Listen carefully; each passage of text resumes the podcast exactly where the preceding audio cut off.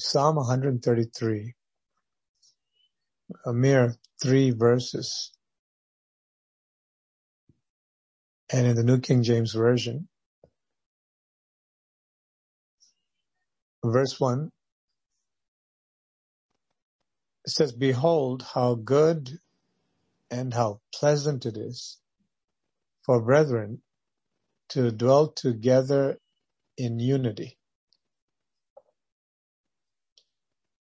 It is like the precious oil or ointment, anointing oil, upon the head, running down on the beard, the beard of Aaron. Now, when we did the study on Exodus, virtually day after day, during the time we studied together some time ago as a church in the morning calls, we remember how the ointments and the consecration items were fabricated exactly according to God's instruction and how the priest, the high priest, the first high priest, Aaron, as well as his sons were installed and what God said to do. Everything had a particular meaning. It wasn't mere ritual. It was not pomp and stance, some kind of magnificent display to exalt a human being. It's God Almighty giving instruction for Moses to do certain things when he installed his elder brother Aaron as the first high priest. It's tremendous meaning in everything. And one of the items on the procedural list was that the precious ointment, the anointing oil would be put on Aaron's head and purposefully it should cover him completely. It'll stream down. And so it's written here, running down on the beard, the beard of Aaron, running down on the edge of his garments. Now verse one talks about how magnificent it is for brothers and sisters to live together in unity, oneness, in agreement, in peace in fellowship.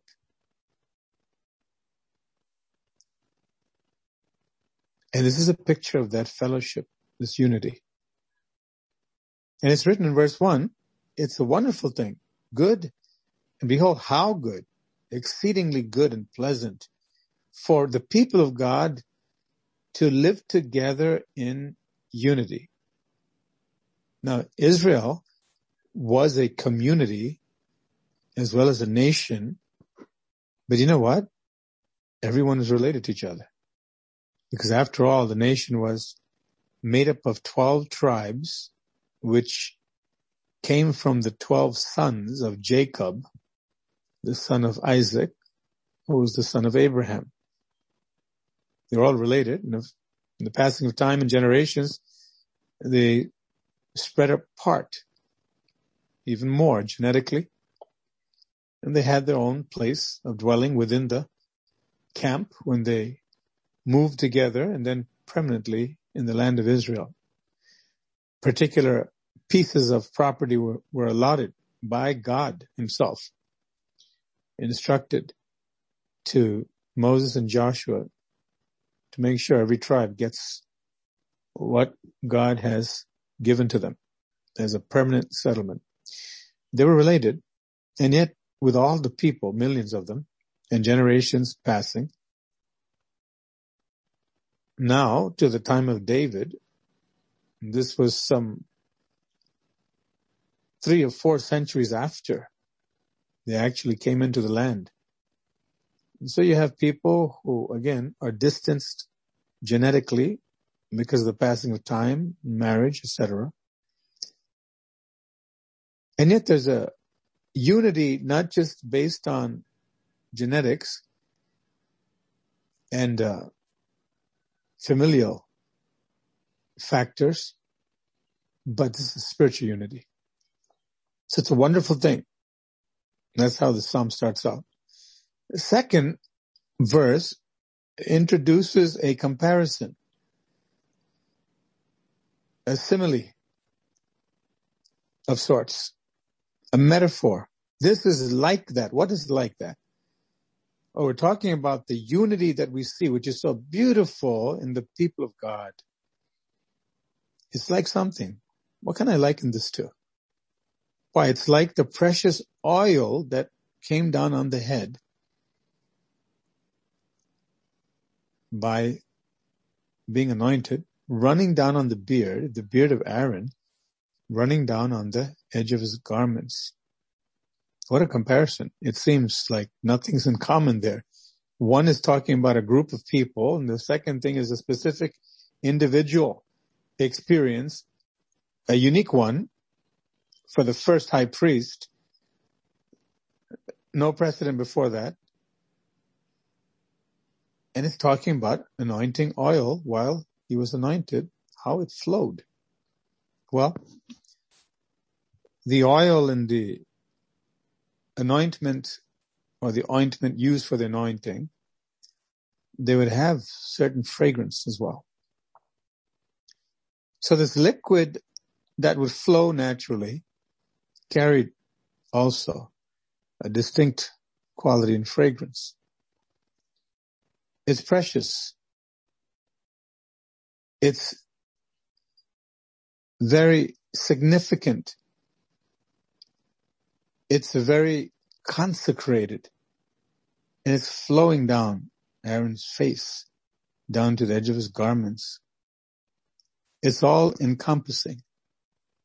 So we go back to verse one. The unity between the people of God, it's something very precious. It's very unique. Why is it unique when other people unify too? It's unique because the Holy Spirit has united people from all kinds of backgrounds. They have oneness and they're part of the same family. Pastor made a statement the other day in one of the meetings. It seemed to be a statement in passing, but it carried eternal significance and it was very weighty. And the quick statement she made, which appeared to be in passing, should have stuck with us because it had to do with our relationship in the body of Christ.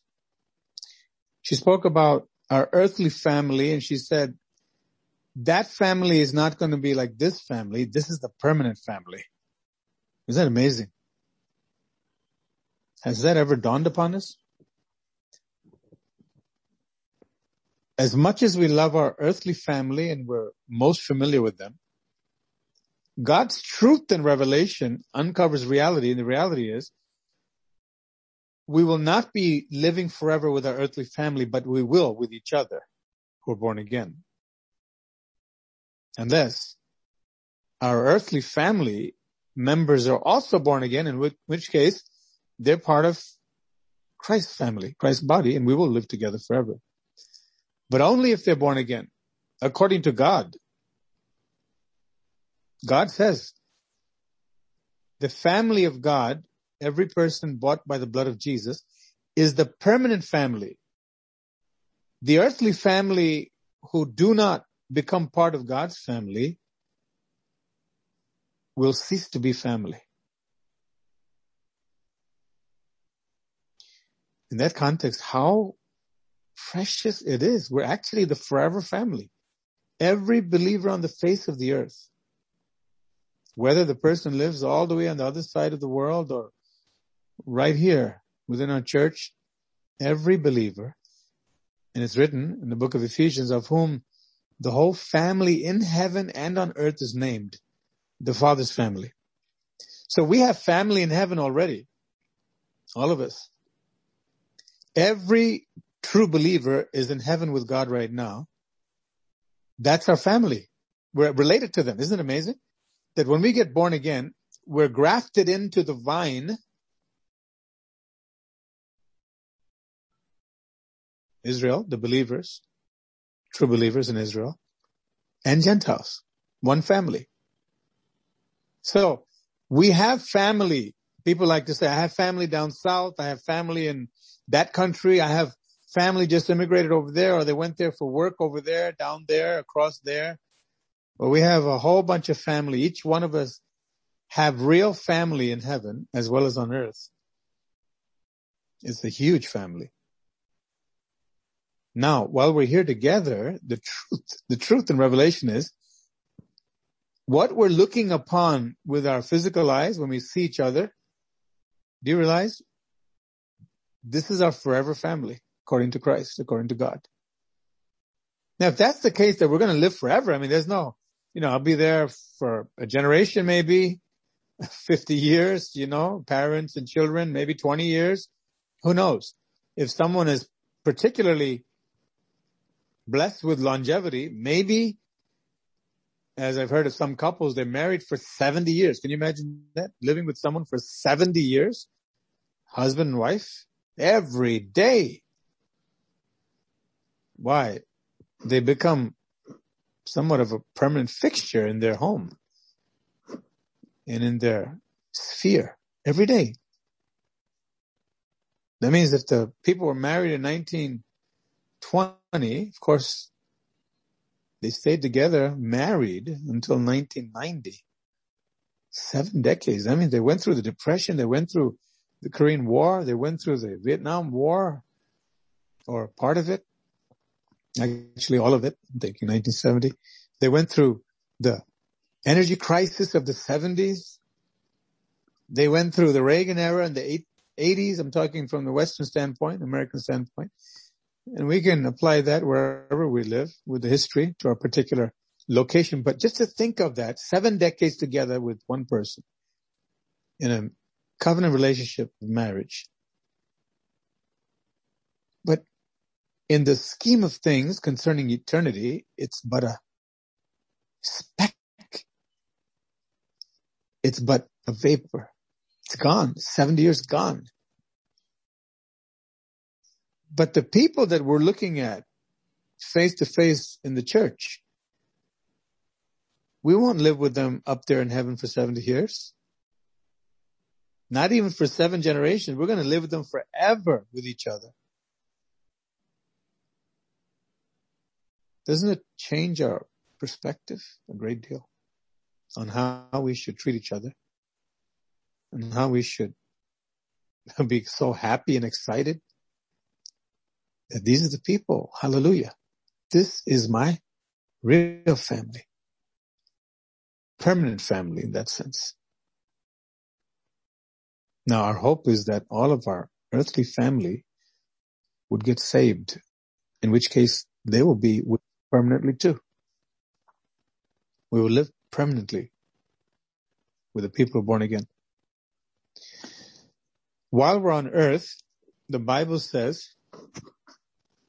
the unity that is between believers is very distinct and unique because the Holy Spirit, the creator, Father, Son, and Holy Spirit, all part of the Godhead, the Trinity, and they all are involved in every work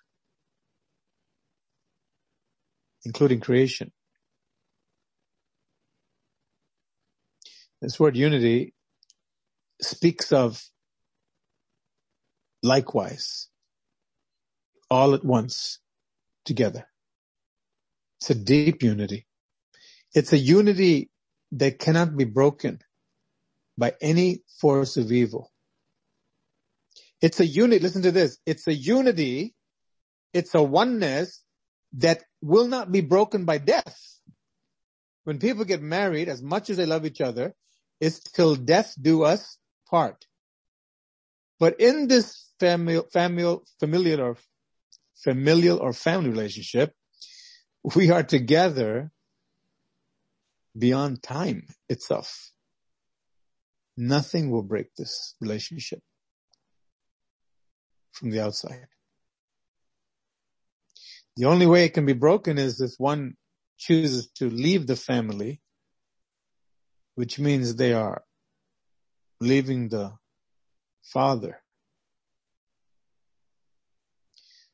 But we believe as we keep praying, nobody would be snatched by the devil and lured away. And coming back to the text, it's a unity that is forever. Now that unity is so beautiful. It's good and pleasant. Furthermore, it's like this precious anointing oil. What does that mean? Well, if the metaphor should warrant considering similarities, the secondary aspect is used to describe the first aspect. That unity in the family of God, the brethren, is like this anointing oil which is holy. It's consecrated. It's very precious. It's holy. In fact, God told them, no one must replicate the compound that I've told you to make with the particular ingredients. If you do, if anybody tries to duplicate this, that person will be cut off. They'll be killed. Very sacred, so precious. That means God is very keen on protecting the family of God. Hallelujah.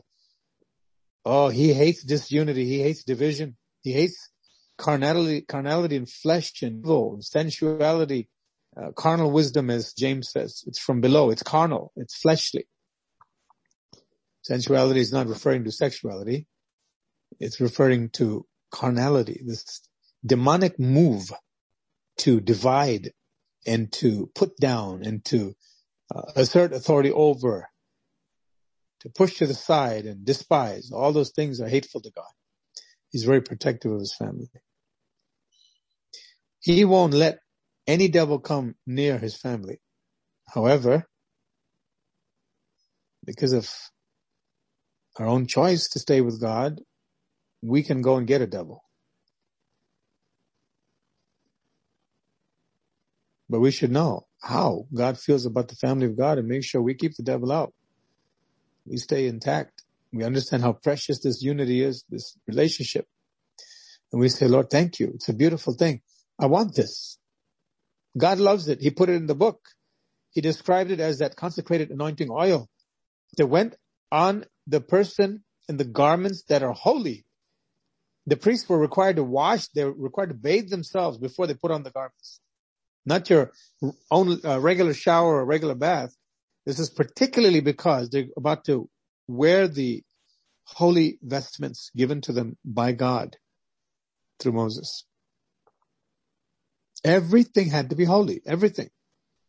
If they weren't holy, they're put to death. But do you think Aaron trembled that he may mis- make a mistake and he's going to fall and he's worried about his flesh? Oh no, no. He's in the presence of God. He said, this is what I meant. This is what I've been privileged to be. Yes, Lord. Yet he was careful. We need to preserve the unity. As we know from the New Testament, the unity in the bond of the Spirit. That means we should be thinking what the Spirit of God wants us to think and only that have tremendous love. The Bible says not just regular love, it says fervently love each other, Peter says. The very one, Peter, the one who asked Jesus, Lord, if my brother offends me, he sins against me, how many times does a guy get to get away with it in a single day? Seven times? That's a huge number. Maybe Peter got upset over the first time.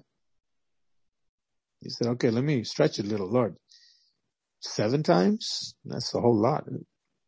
Guess I can try. So no, 70 times seven. This man was transformed by the power of the Holy Spirit that he actually penned under the inspiration of the Holy Spirit, have fervent charity, intense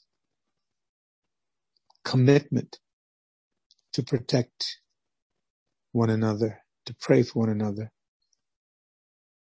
think the best of one another, at the same time. Be a person who will bring holiness and love to the table. because we are following God. You see, when that happens, everyone comes together. That unity is very precious. It's consecrated. It's holy. And one person who's walking uprightly will be able to stir the fire in the next person who may not be walking so uprightly say, you know what, this is, this is the standard actually. I need to follow the standard to preserve this precious ointment upon the head that ran down upon the beard, even Aaron's beard, even Aaron's beard that went down to the skirts of his garments. Notice the second, the next comparison. As the dew of Hermon that descended upon the mountains of Zion. For there the Lord commanded the blessing, even life forevermore. Hermon's up there in the north, Mount Hermon, Snow Peak, all the way up there. And that's where the division of, of the waters from that side make up the Jordan River. And it comes down, this mighty rushing river. But Zion is down here in the south. So scholars read this and they have their own take on what it could mean, but without being a scholar, anyone can read the word of God and look to the Lord at face value do, of course, is that condensation that happens. Uh, you have water droplets. We know all know that, especially overnight. It's precious because it's a source of water, which can water the ground, the crops. It's precious. It's uh, pure. It's coming from the snow when it relates to Hermon up there, Mount Hermon. So that descent of that dew. That's a long descent. You have Aaron, where the descent of the anointing oil is maybe about five feet. I don't know, five and a half feet, however tall Aaron was. Six foot. But this is thousands of feet. There's a perfect completion here. It's enough to cover a man, that precious ointment, and this precious dew of nature is enough to cover a huge mountain. We have a family of God locally, but we have family everywhere across the globe. Each one of us has family everywhere across the globe. Everywhere there are true Christians, we have family. We, we get that concept down strongly. It'll change our lives of how we pray and relate to the family and get to know God's heart. What's his plan? And you know what? All of those millions of people across the globe who are true Christians, they're our permanent family, and we will all go up with the family who's gone before us. The body of Christ will be joined together in eternal dwelling. Zion is in the south. Mount Hermon is in the north. Zion is God's city. It's another name for Jerusalem also, or the city of David. You see, the Bible speaks about a highway of Zion, highway of Zion, the children of Zion. This man was born there in Zion, the city of God.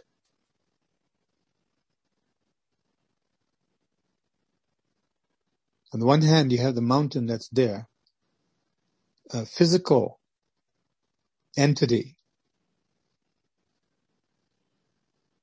Then you have not only a physical entity, but a spiritual entity, Zion, which is describing the people of God, as well as the physical mountain there, Judea. What does this mean? You have the anointing oil, then you have the dew on these two mountains. They're all pleasant. What do they have in common? they're all precious. They're all pleasant. And to help us understand what unity looks like to God, it's as precious and fragrant, flowing, life-giving, all-encompassing, unique bond that God has made between believers. For there the Lord commanded the blessing, even life forevermore from the city of God. Now the new Jerusalem is going to come down from heaven. The new Jerusalem is four square. And I believe it's some 1600 miles square, including the height. And that's huge. That's about half the United States in distance, but also height. Mean, think about an airplane, 30,000 feet up in the air, a few miles, but this is 1600 miles and people are trying to draw this. When they do that with our current dimensions for our earth, inevitably the height of it goes up into space, into darkness. It's uh, not proportionate to the earth we know, but then there's going to be a new earth, new heavens. So there are many things that we don't know fully, but is absolutely spectacular. And uh, though the new Jerusalem that comes down out of heaven is called the bride, come, let me show you the Lamb's wife. That's what the angel said to John in Revelation. Well, if the city that is so translucent and shining, so beautiful, unlike anything we've ever seen, a city prepared for the people of God, the new Jerusalem. But also, the people of God are called the bride of Christ. It's interesting the other day I was talking about Hephzibah and Beulah. I was talking about the people whom God delights in, Hephzibah and Beulah, the land, uh, married to the land. How God, even as I'm speaking now, the New Jerusalem itself is a place, it's a location, it's an, it's a, a geographical bounded home for all of God's people forever with God right there in the center forever. That's a permanent home. And yet the home is called the wife of the lamb and so the people. The inextricable, inseparable connection of our dwelling place being intimately connected to God as well as the people. Something deep and profound. I, I can only imagine if, if we continue to press on with God, how he'll show us more things regarding that. It's just too high for us, the, the knowledge. But it's amazing how God is so concerned about the land, not just as an occupational place, a place to occupy, um, but it's, it's something that he's very, very passionate about. how much more the heavenly place. Getting back to the Psalm. We are the people of God, the Zion of God. We hear Jesus saying, daughters of Zion from the prophets. Daughters of Zion. O daughter of Israel, We are the Israel of God. Along with the Jews, Gentiles were saved also. Born again Jews and born again Gentiles together make up the bride of Christ. And so we have Jews and Gentiles now. It was prophesied in the Old Testament, but rather hidden. But now we know. We have family in Israel, all of us. we have family in New York, particularly Brooklyn. All of us. The Christian in Africa who's never left Africa, as well as the Christian in the Middle East, has family in Brooklyn, where there's a large concentration of Jews. Not just because they're Jews, but I'm speaking specifically about those who are born again. I know Messianic Jews who live there or used to live there and have ministry. Everywhere we find believers, we're connected to them, not just because we like Christian and we talk Christian. We literally will live with each other in the same city forever and ever. So anyone wants to know our address, permanent address, as you see in the forms, what is your permanent address? Maybe in the tax forms too. The New Jerusalem. Oh, we're not all going to be in one room. The Bible says rooms. In my father's house there are many rooms. But it's not going to be uh, Pittsburgh, comma, or Toledo, comma, Jacksonville, comma, in whatever other country. It's going to be the New Jerusalem. Hallelujah. Behold how good and how pleasant it is for brethren to dwell together in unity. It is like the precious ointment upon the head that ran down upon the beard, even Aaron's beard that went down to the skirts of his garments, the holy garments, as the dew of Hermon and as the dew that descended upon the mountains of Zion. For there the Lord commanded the blessing, even life forevermore. Unity brings life. Life brings unity. God's spirit gives us unity. And when he sees us unified, his spirit works powerfully life abounds. We become life-giving ourselves. That's how precious it is to God, the unity. It's fragrant. It's beautiful. It's strong. It's life-giving, life-promoting. God is pleased. It is blessed of God. No wonder in Acts chapter 4 and other places, when the believers were gathered together, the apostles and others, the place was shaken. And what they asked, God gave. Stretch forth your hands through the name of thy holy child Jesus. Do signs and wonders, Lord. Set people free, Lord. That's exactly what God did. How? Or when? When they were unified. Nobody had a private agenda contrary to God's will. Everybody was on the same page.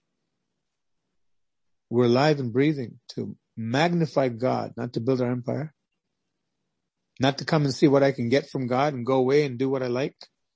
No, I've come to die to myself completely. I'm here for God. Let's build, Lord, the body of Christ. Hallelujah. Let's build a dwelling place for you, Lord. Hallelujah. Lord, let's build your kingdom.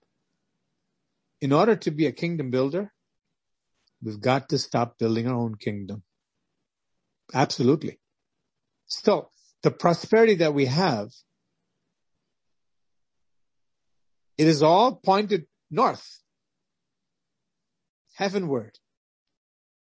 Everything we have, everything we do, everything we invest ought to be for God's glory. When that's the case, every believer is like that, the unity will be indeed very precious in the sight of God and he will do spectacular things. Now, when he blesses the church as a whole, individual people get blessed tremendously too, because we make up the body. Praise be to God. Glory be to God.